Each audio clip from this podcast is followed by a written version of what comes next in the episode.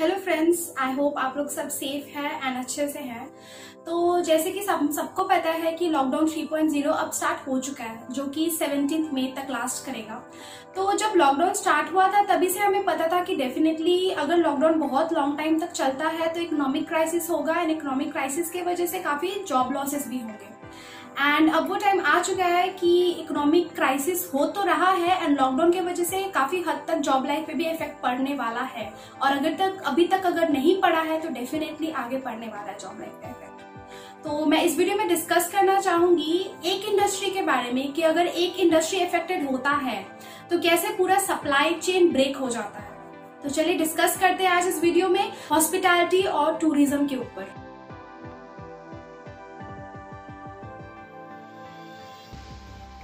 So start करते हैं tourism से।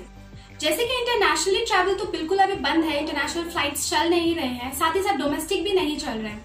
बट इसमें क्या हो रहा है, फ्लाइट्स तो नहीं चल रहे हैं, लोग एक तरफ से एक स्टेट से दूसरे स्टेट ट्रैवल नहीं कर सकते, एक कंट्री से दूसरे कंट्री ट्रैवल नहीं कर सकते। बट इसमें जो छोटे छोटे हैं जैसे कि ओला उबर सर्विसेज, जो पर्सनल टैक्सीज है या फिर जो लोकल बसेस है और जो इंटरस्टेट बसेस है वो भी काफी इफेक्टेड है, बिकॉज लोग ट्रैवल कर ही नहीं रहे हैं बिल्कुल। अगर लोग ट्रैवल करेंगे तभी वो अपने कंपनी में प्रॉफिट कर सकेंगे, तो अगर लोग ट्रैवल नहीं कर रहे हैं मतलब उन्हें 1% भी प्रॉफिट नहीं हो रहा है। और ये सब चीज में शायद उतना एक्सपेंसेस ना जाता हो जो लोकल बसेस हो, टैक्सीज हो, but in the aviation industry बहुत सारे एक्सपेंसेस जाता है। बहुत सारे स्टाफ को ट्रेनिंग दिया जाता है, बहुत सारे स्टाफ का सैलरीज होता है, उसमें बहुत सारे स्टाफ्स होते हैं, ग्राउंड स्टाफ्स होते हैं, कार्गो के स्टाफ्स होते हैं, पायलट्स होते हैं। तो अगर एविएशन इंडस्ट्री में ये काफी दिन तक अगर चलता रहा, अगर वो लोग ट्रैवल नहीं कर रहे, लोग ट्रैवल नहीं कर रहे, इंटरनेशनल फ्लाइट्स या डोमेस्टिक फ्लाइट्स नहीं हो रहा, तो डेफिनेटली एविएशन इंडस्ट्री एकदम डूब जाएगा। और डेफिनेटली हायरिंग तो होगी नहीं उसमें बाय एनी कॉस्ट,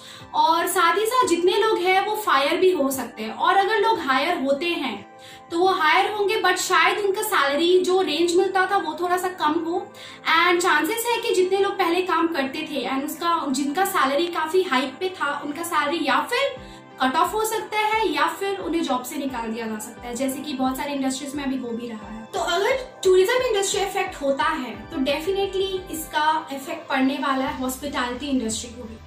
तो हॉस्पिटैलिटी इंडस्ट्री में काफी ऐसे होटल्स हैं जो बड़े बड़े होटल्स हैं, 5 स्टार्स होटल्स, तो डेफिनेटली उन्हें लॉसेस तो हो रहा है बट आई होप उनके पास कुछ रिजर्व कैपिटल होगा जिससे वो डेफिनेटली ये लॉसेस कवर कर पाए। डेफिनेटली जल्दी नहीं कर पाएंगे but at some point of time, लेकिन इसमें भी जॉब लॉस काफी हद तक हो सकता है या फिर सैलरी कट ऑफ हो सकता है और काफी टाइम तक हायरिंग नहीं हो सकती है।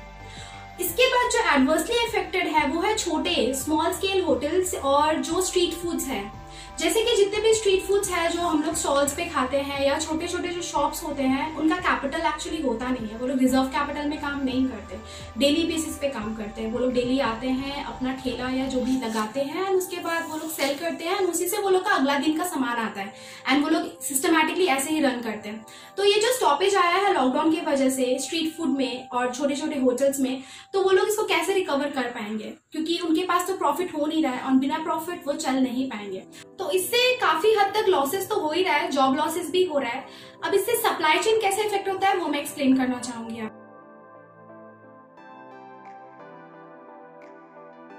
तो अगर कोई सपोज एग्जांपल देना चाहूंगी, अगर एक होटल ए है वो सामान लेता है जैसे कि जितने भी सब्जी रिक्वायरमेंट होते हैं या जो भी नॉन वेजिटेरियन फूड रिक्वायरमेंट्स होते हैं उस होटल की, जैसे कि नॉर्मली जब चलता है तो स्टाफ्स रहते हैं, वो लोग कुक करते हैं, बहुत सारे कस्टमर्स आते हैं, बहुत सारे कस्टमर्स होटल में रहते हैं, तो डेफिनेटली वो खाना कंज्यूम करते हैं, इसीलिए बल्क में ऑर्डर देते हैं डिस्ट्रीब्यूटर्स को।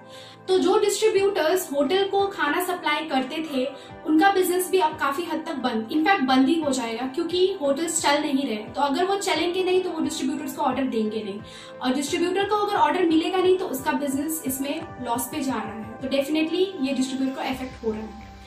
तो अगर डिस्ट्रीब्यूटर होटल को सप्लाई नहीं करेगा तो डेफिनेटली वो अपने प्रोडक्शन से लेगा नहीं, जहां से वो सामान लेता था, जिस प्रोडक्शन यूनिट से वो सामान लेता था वो प्रोडक्शन यूनिट से वो सामान ऑर्डर करेगा नहीं, चाहे वो कुछ भी हो, चाहे वो नॉन वेजिटेरियन फूड हो, चिकन मटन या सब्जी, और या फिर कोई भी ऐसे मसाले या कोई भी फूड ग्रेन्स हो, तो वो ऑर्डर करेगा नहीं।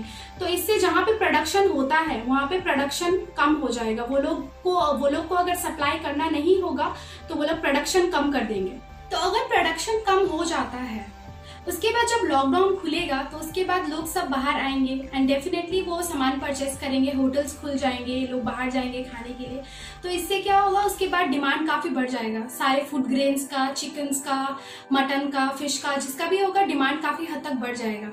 इससे जो लोकल शॉप ऑनर्स है उसको काफ़ी हद तक इफेक्ट पड़ेगा। जो जो बड़े होटल्स है, रेस्टोरेंट्स है, वो तो एफोर्ड कर लेंगे बिकॉज उनका कैपिटल रिजर्व होगा, बट जो स्ट्रीट फूड्स वाले हैं या फिर जो नॉर्मल फैमिलीज भी है जिनका उतना इनकम नहीं हुआ बिकॉज ऑफ लॉकडाउन और समथिंग एल्स, तो वो लोग इसको एफोर्ड नहीं कर पाएंगे क्योंकि तब डिमांड ज्यादा होगा, सप्लाई कम होगा, इसीलिए फूड का प्राइस भी बढ़ जाएगा। तो ये जो लॉसेस स्टार्ट हुआ था टूरिज्म से वो जाके एंड करता है प्रोडक्शन पे। और प्रोडक्शन करने वाले कौन होते हैं? अगर वेजिटेबल प्रोडक्शन होता है या फूड ग्रेन्स का प्रोडक्शन होता है तो वो है फार्मर। अगर चिकन या कोई भी नॉन वेजिटेरियन फूड का प्रोडक्शन होता है तो वो है पोल्ट्री फार्म। तो वो लोग प्रोडक्शन, अगर प्रोडक्शन रुक जाता है और लोग उनसे नहीं लेते हैं तो लॉस स्टार्ट हुआ था टूरिज्म से वो जाके खत्म होता है फार्मर्स पे या पोल्ट्री फार्म पे।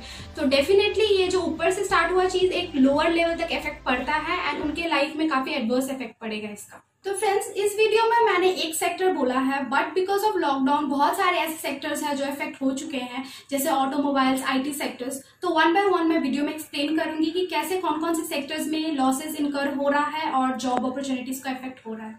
Thank you, stay safe.